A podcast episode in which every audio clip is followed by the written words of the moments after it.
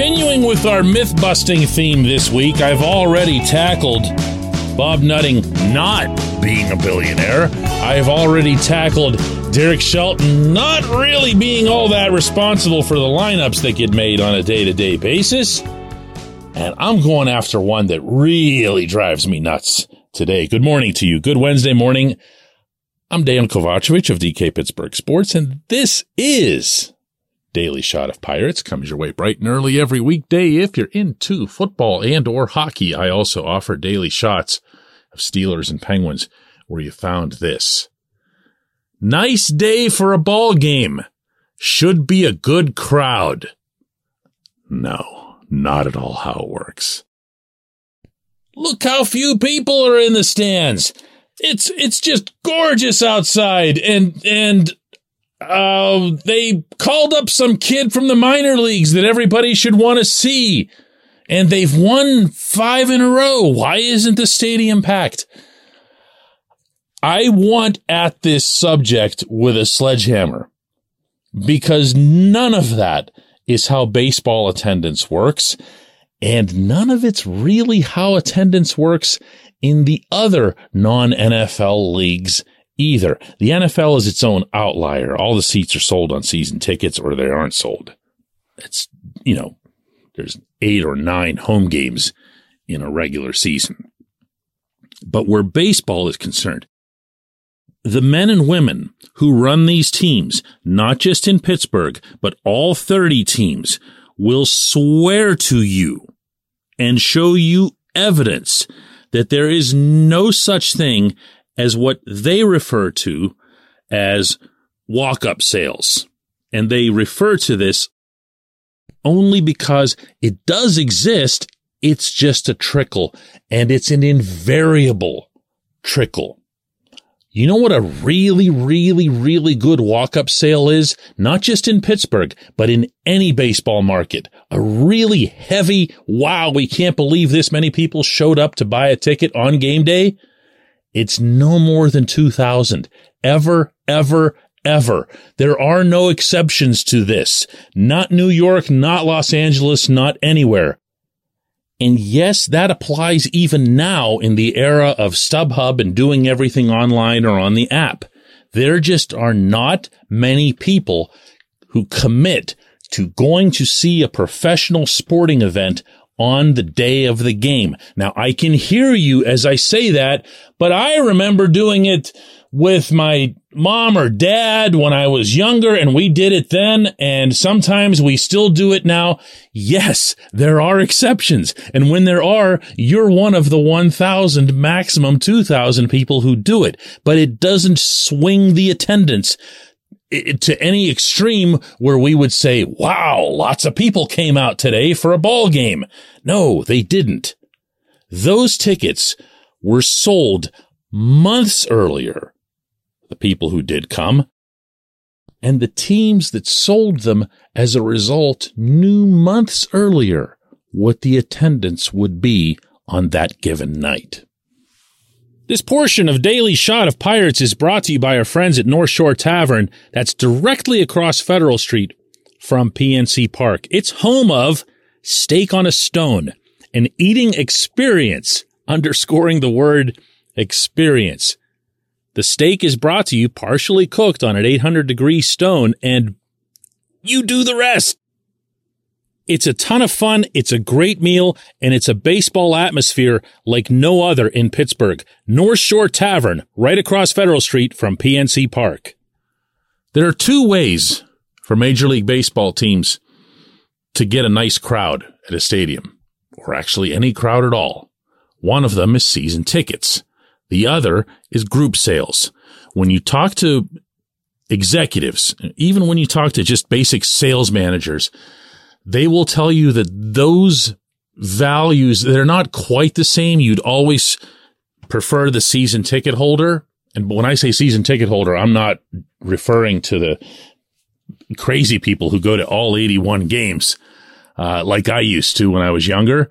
I'm referring to the 40 game plans, the 20 game plans, even the mix and match plans, the buy half a dozen plans or whatever it is, those all get put into the category of season ticket holder. Why? Because they're all purchased in advance. Yes, there is such a thing as buying single game tickets in advance.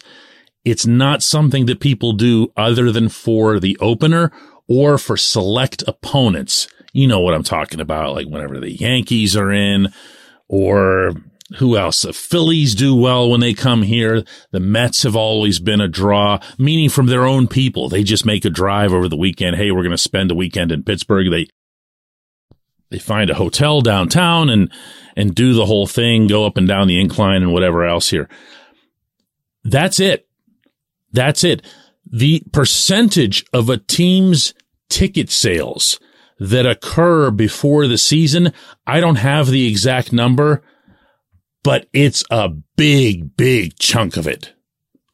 And if it isn't a big, big chunk in general, then you're going to see crowds like what you saw at PNC Park all summer long. The Pirates season ticket base, that's a number that they used to share with me. And then one year they just stopped. But the last time that I was given that number, and this was several years ago, it was below 9,000. This was pre playoffs. Okay. Meaning before 2013, 2014, 2015, but the stadium's pretty much the same size. So the point still stands. PNC Park holds whatever it is now, 36. They lost a few seats with that center field renovation last year.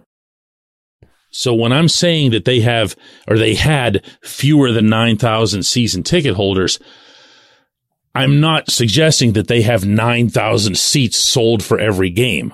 I'm saying that that is the addition of all uh, what's known as FSEs in the business, which means full season equivalent. So if you've sold two half season plans, you've sold one full season equivalent. You follow me now?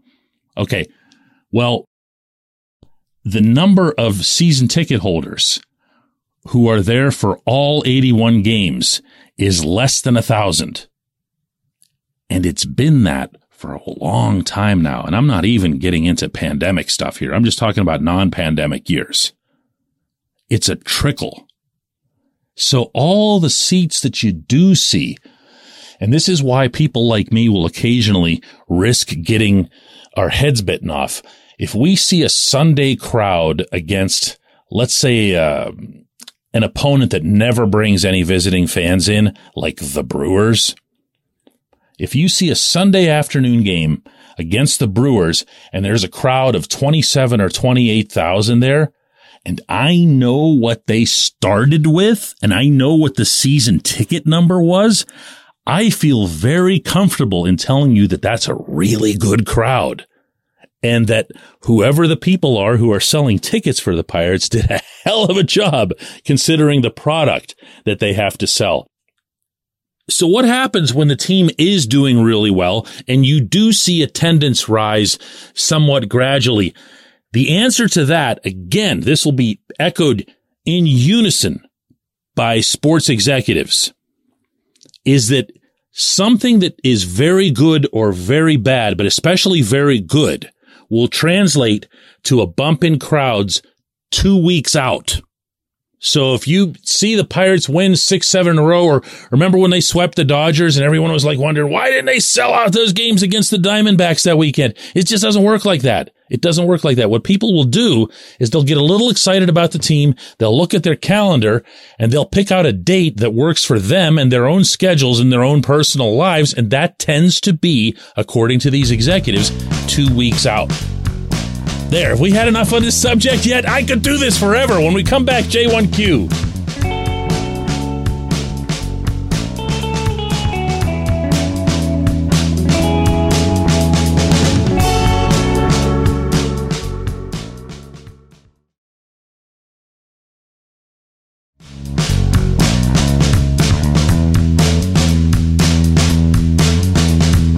Today's J1Q comes from Joe Luchak, who says DK enjoying the Myth series. The mystery to me, most of this past season, was why the Pirates kept running almost automatic out Yoshi Tsutsugo into the fourth spot so often. played him and his 171 batting average in 50 games. Yeah. And Yoshi still somehow offered so much less than just that statistic, my friend. Uh, why did they do it? Because they had a $4 million investment in him. And because the previous year, Joe, as you know, he didn't break out until very late in the season, in September specifically, after the Pirates had picked him up after not one, but two other teams had already dumped him over the course of that season. One of them being the Rays, who are so much smarter than everybody else. And I don't even say that sarcastically. I just think they are. And if the Rays give up on you, well, then he also, of course, was let go by the Dodgers, who aren't exactly run by dummies. They do have a zillion dollar payroll, but it's a well run organization. So the Pirates saw him break out late. They saw some things that they liked. They obviously saw enough in his game to offer the one year, $4 million contract that kept him from going into free agency. At the time, you'll recall that eh, that signing was painted as some sort of concession on Yoshi's part where he was going to have to go or he, that he was going to embrace the opportunity to prove himself toward a longer deal. And he felt like he'd have a good chance to do that in Pittsburgh. And, you know, I, I wasn't put off by that notion either. I saw him look like, you know, Willie Stargell for about a month there and no one else had done that in that uniform over the course of the year. So he, he looked, you know, like a, like a complete freak. He looked like somebody that if you'd kept him or signed him to a three or four year contract, you would have really hit the jackpot and gotten a player that nobody else had. And all of a sudden he's hitting all these home runs. Well, give Ben Cherington and his staff credit. Uh, they're smarter than me at this stuff, and they're smarter than most of us for all their failings. And Cherington was the one who offered just one year and at a fairly low rate. Now, Why did he keep playing when it was clear to the entire planet that he couldn't?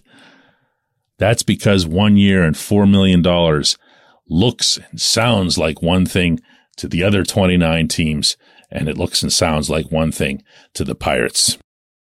And they were hoping against hope against hope that if he got hot, even if it was just for a week, that there was going to be someone somewhere who'd value or consider that he had done the same thing the year before and then went on an unbelievable tear for the remainder of the season. Of course, none of this happened, and none of this can really be justified. He played way, way, way too much. Now, the fact that he did it at first base, a position that they really didn't have anybody else, he certainly wasn't blocking anybody. I guess you could throw in as an additional excuse on the pile, but look, this is the winter they ought to go out and get a big time first baseman. And I'm saying that into the wind. I'm aware of that. They're not going to do that. They're not going to get a really, really good player at first base. They're going to find other stopgaps. I don't know. It's certainly not going to be Yoshi. It might not even be someone at the Yoshi level, but it's going to be something that's more akin to what they did with Daniel Vogelbach, Hopefully not that late in spring training. They need to get a player over there. They need to get a big time hitter over there. I appreciate the question, Joe. I appreciate everyone listening to Daily Shot of Pirates. We'll do another one of these tomorrow.